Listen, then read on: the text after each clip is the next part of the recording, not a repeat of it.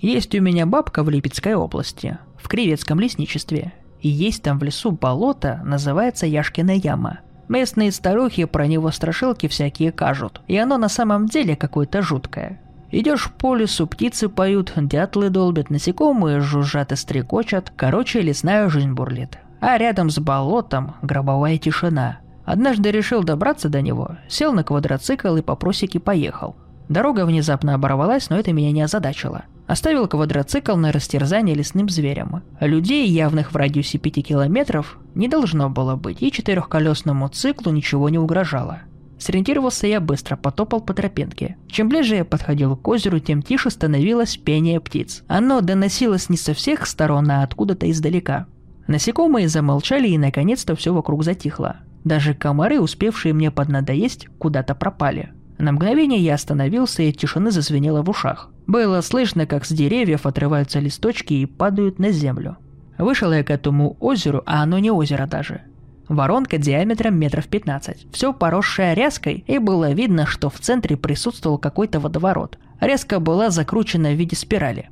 Сел я на берегу, сигарету закурил и заметил боковым зрением справа от меня кто-то есть. Смотрю небольшой камень с плоским верхом. На нем девушка лет 20 в спортивном костюме сидит в позе лотоса, типа медитирует. Не услышать меня мог только мертвый. Я ведь когда проходил по болоту издавал шум ломающихся сучьев и посылал на три веселых ветви деревьев, пытающихся ударить мне по лицу. Явно она меня заметила, но виду не подавала. Осмотревшись и не увидев рядом ее возможных спутников, я подошел к ней. Поздоровался и был очень удивлен, когда она весьма дружелюбно поприветствовала меня в ответ.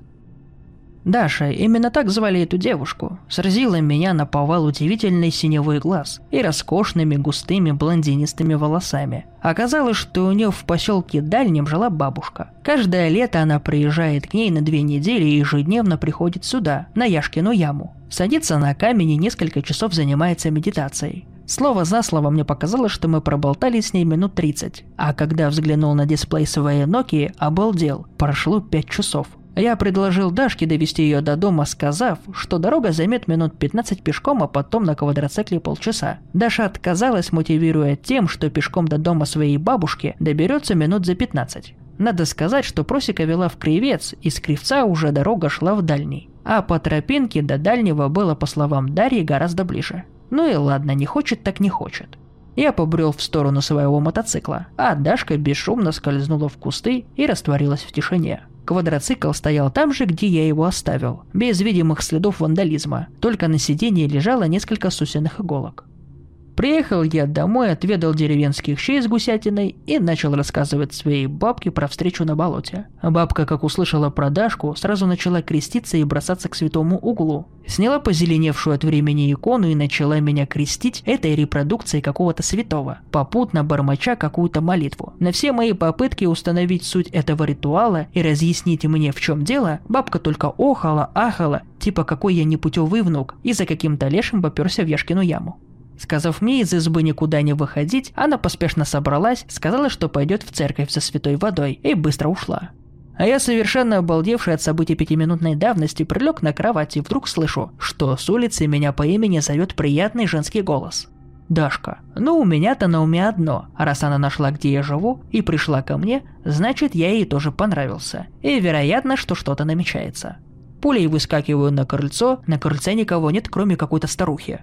Да ёб твою ж мать, ушла, но про себя кубатурю. Что, не могла она за 10 секунд уйти от моего дома? Как вдруг старуха Дашкиным голосом вновь называет меня по имени. У меня мурашки по всему телу. Реально теперь знаю, как становятся волосы дыбом. Мгновенно влетел в дом, закрылся на все засовы, в руку огромную сковородку взял и зачем-то кружку. Через какое-то время на крыльце возня и стук. Бабка из церкви пришла. Открыл ей дверь, выглядываю на улицу, старухи нет. По моему шухерному лицу бабка поняла, что что-то случилось в ее отсутствие. Заставила снять футболку и децельным веником начала меня опрыскивать святой водой. Надо говорить, что я уже не смеялся и не извил, пока бабка проводила надо мной свои ритуалы. Весь остаток дня и вечер я сидел в доме как пришибленный.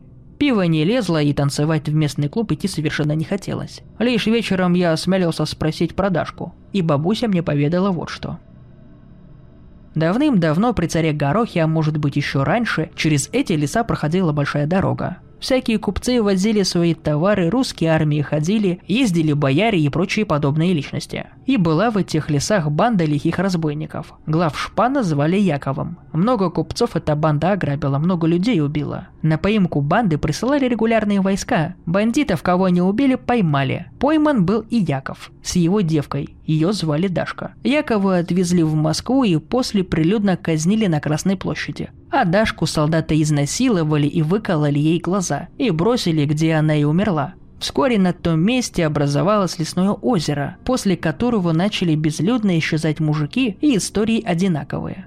Встречал девчонку, а после она к мужику домой приходит. Уходят вместе. Ни следа, ни одежды, ни трупа. Последний пропавший был зарегистрирован в 89 году. Среди бабок пошел шепот про Дашку красавицу-девку, которую мужиков соблазняет, а потом в болото с собой забирает. Вечером того же дня, вышедший в сумерках на крыльцо покурить, услышал, как моя бабулька сказала своим подружкам, что Дашка совсем распоясалась. Уже при дневном свету за мужиками приходить начала. Утром с первыми лучами уехал домой в город. И с бабушкой теперь общаюсь посредством Почты России.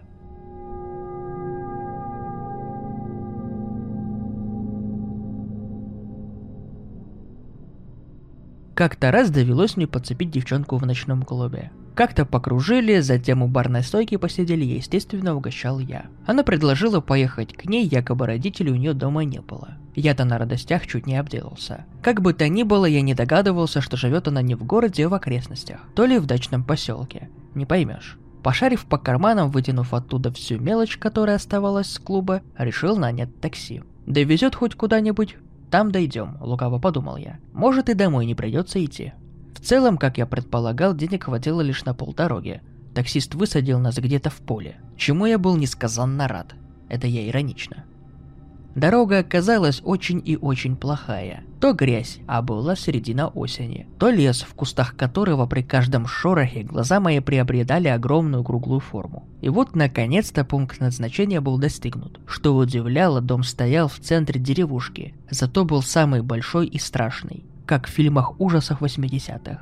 Девушка недолго ломалась и пригласила в дом. Я зашел как хозяин. Описывать дом, думаю, очень даже нужно. Посреди зала красовался огромный камин в викторианских стилях декора. Кругом было много чучел животных. Пока я рассматривал прихожую, Анна, ее имя, предложила выпить. Спустя минуту она уже наливала в два бокала вино. Далее было банальное узнавание друг друга, за которым в неравном бою с моей жадностью пало три бутылки вина.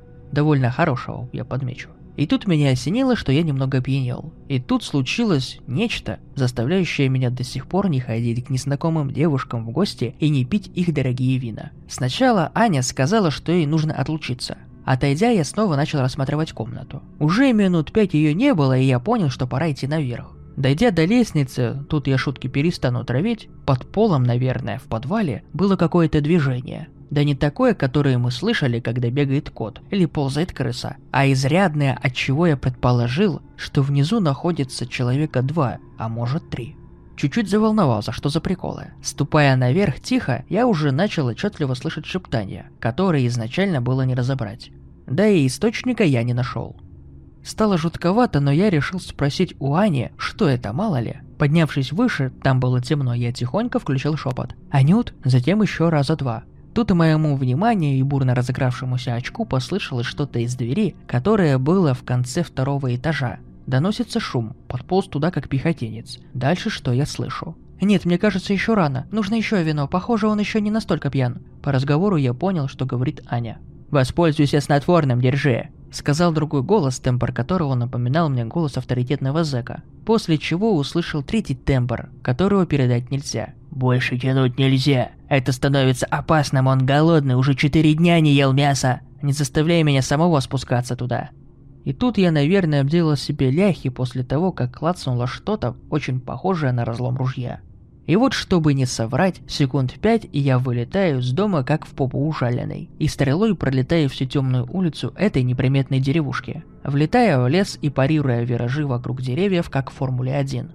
Сзади я слышал какие-то голоса, но проверять, что это было, я не хотел уж никак. Домой я уже попал под утро. К счастью, пролетев километра два, я выбрался на трассу, благо мужик какой-то довез до города, а там я сам пешком до дома дошел. Утром, собрав толпу огромных лбов, загрузившись в хиленькую копеечку, 8 человек, я как штурман и наводчик показывал дорогу. Прокатившись часика два, услышав о себе то, что услышать не хотел, я плюнул, и мы поехали обратно. Что там было, я не знаю, да проверять сам не жажду. Хотя, если бы помнил дорогу, возможно, скатились бы туда и посмотрели, что там.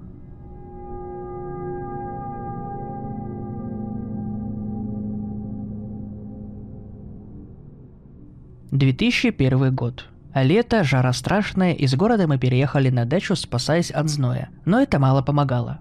Все ждали дождя, и он пришел. Ночью началась страшнейшая гроза. Ветер свирепствовал, раскаты грома были оглушительнее. И вдруг раздался резкий хлопок. Во дворе словно лопнул огромный воздушный шар. Мы выглянули в окно. Полыхала старая заросшая яблоня во дворе. Несмотря на ливень, муж выбежал тушить пожар, но он быстро вернулся, не завершив тушение. Он весь промок и дрожал. Как позже выяснилось, совсем не от холода. Он что-то увидел, но не мог описать его точно. Даже не был уверен, был ли это человек.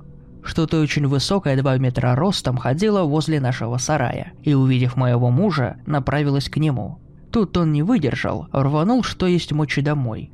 Немного успокоившись, мы решили, что ему все-таки показалось. На улице была темнота, и это могла быть всего лишь тень. Этой же ночью, ближе к трем часам ночи, мне не спалось. На улице бушевало несчастье, особо не заснешь. Решила сходить на кухню попить чая. А в окне кухни я заметила странную тень, хаотично перемещающуюся по двору. Она не плавно, а резко перепрыгивала с центра сада на сарай и далее. Недолго думая, я открыла окно – Ветер уже утих, но лило еще прилично. Видимость минимальная. Я начала присматриваться, тени нигде не было. Успокоившись, я уже собиралась закрыть окно, когда на гараже заметила два светлых огонька. Всмотревшись во тьму, я заметила движение этих огоньков, как кошка, которая готовится прыгнуть на добычу. С волнением я закрыла окно и побежала к мужу. С ним еще раз проверили замки на дверях и всю ночь провели в обнимку, не сомкнув глаз. На утро последствия бури было налицо. Поваленные деревья, обвалившаяся крыша сарая у соседей. Но была еще одна вещь, которую тогда мы объяснить не смогли. Наша сломанная садовая мебель была разодрана в клочья. Недолго думая, мы собрались и уехали домой в город. Не знаю, что это было, но у меня и у мужа желание пережить подобное еще раз не возникало. Все было хорошо, и мы забыли эту историю как страшный сон до вчерашнего дня. Утром, когда я выходила на работу, муж крикнул мне из спальни. «Зая, ты слышала, какая страшная гроза была ночью?» «Нет, дорогой», — ответила я, пытаясь скрывать дрожь в голосе. «Пускай увидит это намного позже, и боже, пускай он решит, что эта бродячая собака оставила эти жуткие царапины на входной двери».